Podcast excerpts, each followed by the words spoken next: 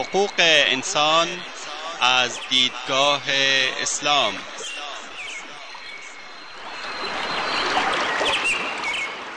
يا أيها الناس إنا خلقناكم من ذكر وأنثى وجعلناكم وجعلناكم شعوبا وقبائل لتعارفوا إن أكرمكم عند الله أتقاكم إن الله عليم خبير ای انسان ها ما شما را از مرد و زنی به نام آدم و هوا آفریده ایم و شما را قوم قوم و قبیله قبیله نموده ایم تا همدیگر را بشناسید.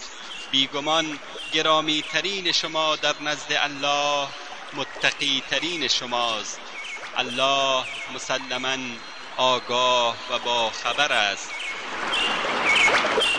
تهیه و تقدیم اسحاق دبیری.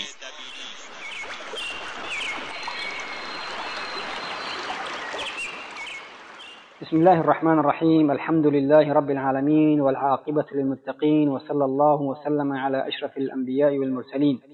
نبينا محمد وعلى آله وأصحابه أجمعين. أما بعد اسلام دین قدرت و صلح است. در اسلام هیچگاه دعوت به ناتوانی و اعتمادی بر دیگری نمی شود در میان مسلمانان کسی نیست که سر تسلیم فرود بیاورد یا ذلت و خاری را برگزیند. زیرا اسلام دینی است که به قدرت و توانمندی دعوت می کند نه به تن دادن به سستی و تنبلی یا ذلت و خاری. خداوند جل شانو به پیامبر بزرگوارش در سوره انفال دستور می‌دهد که ایمانداران را تشویق به نبرد و پیکار خونین کند و میفرماید یا ایها النبی حرض المؤمنین علی القتال ای پیامبر ایمانداران را برای جنگ با مشرکین تشویق کن. سپس خداوند سبحانه و تعالی به ایمانداران دستور می‌دهد که استعداد و آمادگی خوبی داشته باشند. و همه آن مهمات جنگی و تسهیلات اقتصادی و امکانات مادی و معنوی را که برای جنگ لازم است آماده کنند و در همان سوره میفرماید فأعدوا لهم ما استطعتم من قوة ومن رباط الخيل ترهبون به عدو الله وعدوكم وآخرين من دونهم لا تعلمونهم الله يعلمهم وما تنفقوا من شيء في سبيل الله يوفى إليكم وأنتم لا تظلمون.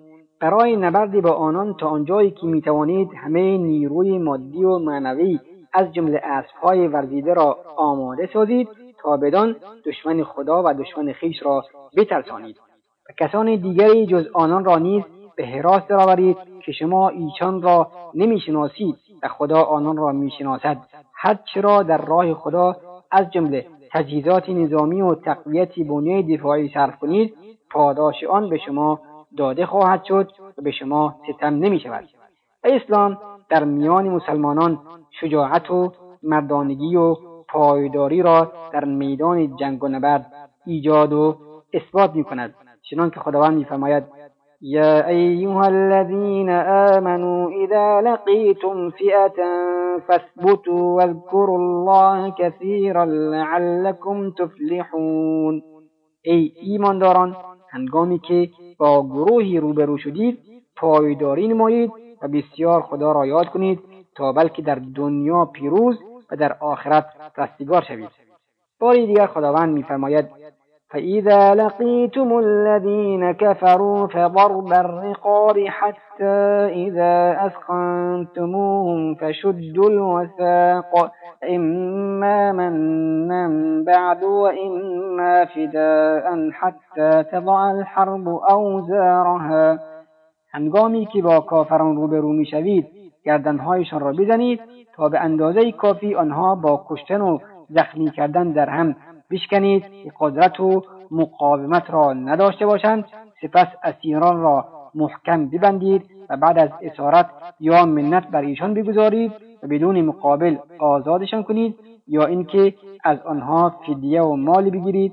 با معاوضه اسرا کنید تا جنگ به پایان می‌رسد و با گذاشتن ابزار و آلات جنگی به زمین تمام می شود شاید قرآن کریم نخستین کتابی باشد که عقب نشینی در جنگ و کنارگیری را منع کرده است مگر اینکه عقب نشینی به خاطر به دست آوردن موقعیت های بهتری باشد یا اینکه به خاطر یاری و کمک رساندن به گروهی دیگری باشد. خداوند در قرآن کریم میفرماید یا ایها الذین آمنوا اذا لقیتم الذین كفروا زحفا فلا تولوهم الادبار. ومن يولهم يومئذ دبره إلا متحرفا لقتال أو متحيزا إلى فئة فقد باء بغضب من الله ومأواه جهنم وبئس المصیر ای مؤمنان هنگامی که با دشمن کافر روبرو شدید به آنان پشت نکنید و فرار نکنید. هر کس در آن هنگام به آنان پشت کند و فرار نماید مگر برای تاکتیک جنگی و در حال متوجه بودن به جنگ با گروه دیگر با پیوستن با جماعت مسلمانان باشد به خشم بزرگی از خداوند گرفتار می شود جایش جهنم است و بدترین جای است خداوند در جای دیگر میفرماید إن الله يحب الذين يقاتلون في سبيله صفا كأنهم بنيان مرصوص. اسلام به تنظیم و ترتیب در نبرد و جنگ توصیه نموده. همچنان که در آیه فوق خداوند فرمود بیگمان خداوند مجاهدین را که در وقت جنگ صف زده به یک پارچه همچون دیواری سربی متحد می‌شوند دوست دارد. و در آیه دیگر خداوند خیانت را من کرده و میفرماید و اما تخافن من قوم خیانتا فانبذ الیهم علی سواء هرگاه محمد احساس کردی از قومی که به آنها پیمان داشتی خیانت به عهد و پیمان کردن تو هم مانند ایشان پیمان را لغو کن. پس از آن ناگزیر حجوم و یورش اعلام می شود تا ایشان و هم دشمن همچون یکدیگر آمادگی داشته باشند. و اسلام در اخلاق و آداب جنگ به عادتی والای موسوم است و خواهان امان دادن به کسی است که به آنان پناه آورده است. در سوره توبه خداوند میفرماید وإن أحد من المشركين استجارك فأجره حتى يسمع كلام الله ثم أبلغه مأمنه. ذلك بأنهم قوم لا يعلمون.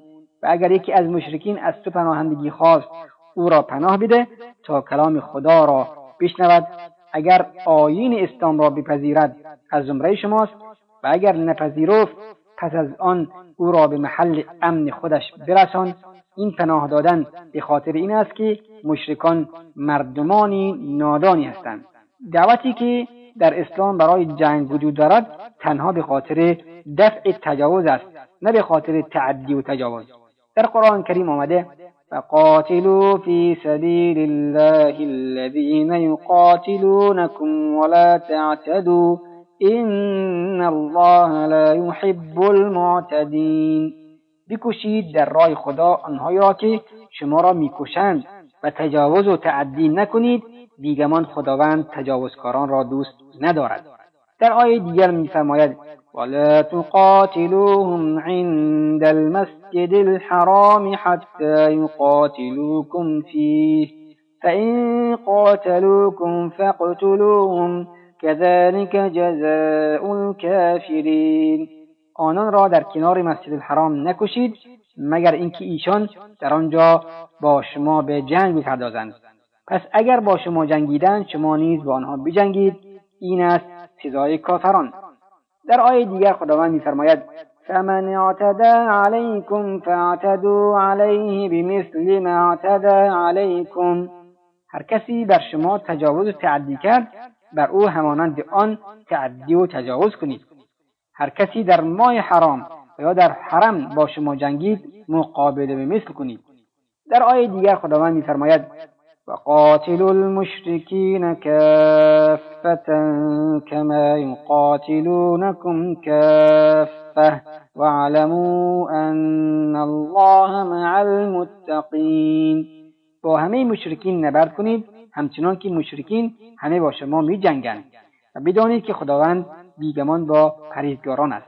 و در آیه دیگر میفرماید فقاتلوهم حتى لا تكون فتنة ويكون الدين لله فإن انتهوا فلا عدوان إلا على الظالمین با مشرکین جنگاور بجنگید تا شوکت آنان را بشکنید. روی زمین شرکی باقی نماند و دین بزرگ خدا ظاهر گردد و اگر از جنگ با شما یا از شرک دست برداشتن شما هم از ایشان دست بردارید. به عداوت به جز بر ستمکاران وجود ندارد. اسلام بیرحمی را دوست ندارد و مسلمانان را هم دعوت به دسترازی نمی کند. و آیه هایی که در مورد عدم دسترازی و تجاوز آمدند بارها در قرآن تکرار شدند چنانکه خداوند میفرماید ولا تعتدوا ان الله لا يحب المعتدین دسترازی نکنید زیرا خداوند دسترازان و متجاوزان را دوست ندارد. بار دیگر میفرماید ادعوا ربكم تضرعا وخفية انه لا يحب المعتدین. خداوند را با خشوع و تذلل و سری بخوانید و دعا کنید که او متجاوزان و تجاوزکاران را دوست ندارد. و در آیه دیگر میفرماید القیا فی جهنم كل كفار عنید مناع للخیر معتد مریب به دوزخ هر کافر سرکش را که خیر و نیکی را من می کند و تجاوزگر متردد است. آیا در این آیات چیزی نیست که حرف دشمنان اسلام را باطل و دروغ ایشان را آشکار شد که گفتند اسلام با زور شمشیر آشکار شده و قدرتی که همراه دعوت اسلام بوده اسلام را در جهان منتشر ساخت وحی در سال 610 میلادی بر پیامبر جهان و خاتم پیامبران محمد ابن عبدالله صلی الله علیه و آله و سلم نازل شد و شروع به مبارزه در راه دعوت کرد. تاریخ برای ما بازگو می کند که پیامبر صلی الله علیه و آله و سلم لشکرکشی نکرد به اعلام جنگ ننمود بلکه مردم را نزدیک صفا در مکه جمع کرد و خودش در میان جمع ایشان ایستاد. نه به خاطر یورش و جنگ یا اعلام جهاد یا امر و دستوری. تنها ایستاد تا بگوید ای مردم قریش آیا اگر به شما خبر بدهم که گله اسبی در دامنه این کوه است شما به من باور می‌کنید؟ گفتند بله. شما نزد ما جای شک و اتهام نیستی و ما از شما هیچ وقت دروغی نشنیده ایم فرمود من شما را از عذاب سختی میترسانم ای پسران عبدالمطلب ای پسران عبدمناف ای پسران زهره ای پسران تیم ای پسران مخزوم ای پسران اسد. خداوند به من امر کرده است که من نزدیکان خود را بترسانم و من نه در دنیا مالک منفعتی برای شما نیستم و نه در آخرت سهمی و بهره ای را دارم. به جز اینکه شما بگویید لا اله الا الله که هیچ معبودی به حق به جز الله وجود ندارد اما او نیز مانند هر انسان مصلح و دعوت کننده خیرخواهی و خیراندوشی است و سرنوشتش مثل سرنوشت هر پیامبر و فرستاده بود. قومش او را تکذیب کردند مذمت کردند او را آزار دادند به او به جنگ پرداختند بلکه کوشیدند او را به قتل برسانند بعد از اینکه بارها و بارها بر او دست درازی کردند با این وجود دست به یورش نزد و نخواست مقابله به مصر کند بلکه دستور داد که پیروانش به حبشه کوچ کنند تا به دور از جنگ باشند. سپس هجرت کردند و رسول خدا همینطور مدت سیزده سال ماندگار شد و در راه خدا مجاهدت می‌کرد اذیت و آزاد تحمل مینمود و بر بدیهای کفار صبور بود تا بالاخره به فکر دفع دشمنی و نشان دادن عکس العمل افتاد. یکی از مستشرقان در این باره چنین اظهار نظر می کند و می‌گوید قریشی ها خود یکی از عواملی بودند که سبب شدند محمد به قدرت و زور متوسل شود. چون دشمنی مدام ابو جهل و محمد به منتهای درجه جوشش رسیده بود مرتبا بر سر گروه های مسلمانی که در آمد و رفت بودند غارت می‌کرد و با هر گروه گوشگیری که در کمینش می ایستاد جنگ می و اطراف مدینه را مورد حمله قرار می‌داد و به کشتزارها و باغها خسارت وارد می‌کرد و به محمد اعلام کرده بود که درک و شعور او غیر قابل تغییر است و هدف وی هنوز کشتن محمد است و در آن وقت راه حلی برای طرفین بجز مبارزه و نبرد و قتال وجود نداشت.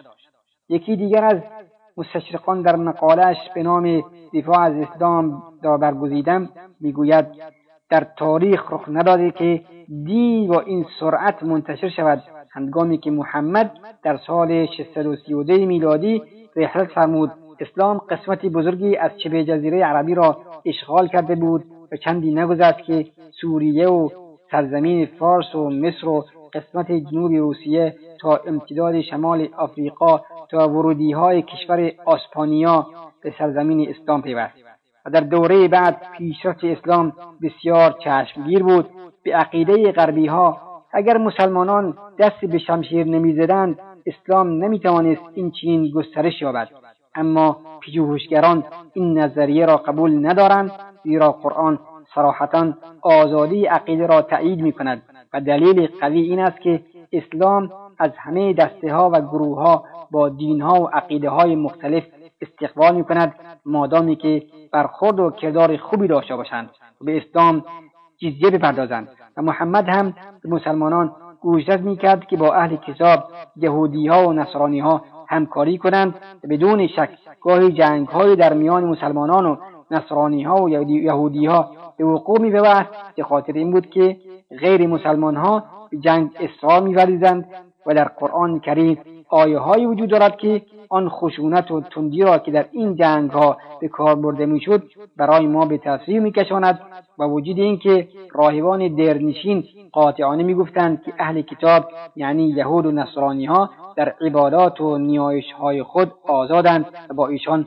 رفتاری خوبی می شود و آنچه صحت و درستی این قول و گفتار را تایید می کند این است که اسلام امر کرده که دعوت به طریق مسالمت باشد نه با نبرد و خون ریزی. و اسلام هیچگاه دستور نمی‌دهد که مردم با زور و قدرت مسلمان شوند. و از جمله ارشادات و دستورهای اسلام که در قرآن کریم وارد شده آیه های زیر است. خداوند میفرماید لا اکراه فی الدین قد تبین الرشد من الغی.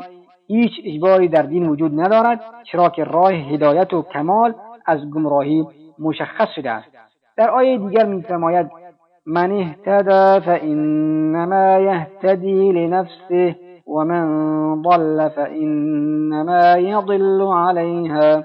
هر کسی هدایت یابد هدایتش به سود خودش است و هر کسی گمراه شود گمراهیش به زیان خودش است. در آیه دیگر میفرماید ولا تجادلوا اهل الكتاب الا بالتي هي احسن و اهل کتاب یهود و نصارا جز روش بحث و گفتگو از چیزهایی که شهادت گواهی می‌دهد بر اینکه اسلام و پیامبرش نیکی و صلح را دوست دارند این است در اولین دستوری که روز اول ناچار به جنگ شدن صادر فرمود و اعلام کرد نباید زنان را بکشید و نباید بچه ها و پیر مرده های سال خورده را بکشید و درخت ها را قطع نکنید نخلستان ها را آتش نزنید گوش و بینی کسی را نبرید آرتگر و چپولگری نکنید از زدن رویها اجتناب کنید. خدایا این است اسلام و این است پیامبر اسلام این است اسلام دین قدرت و صلح.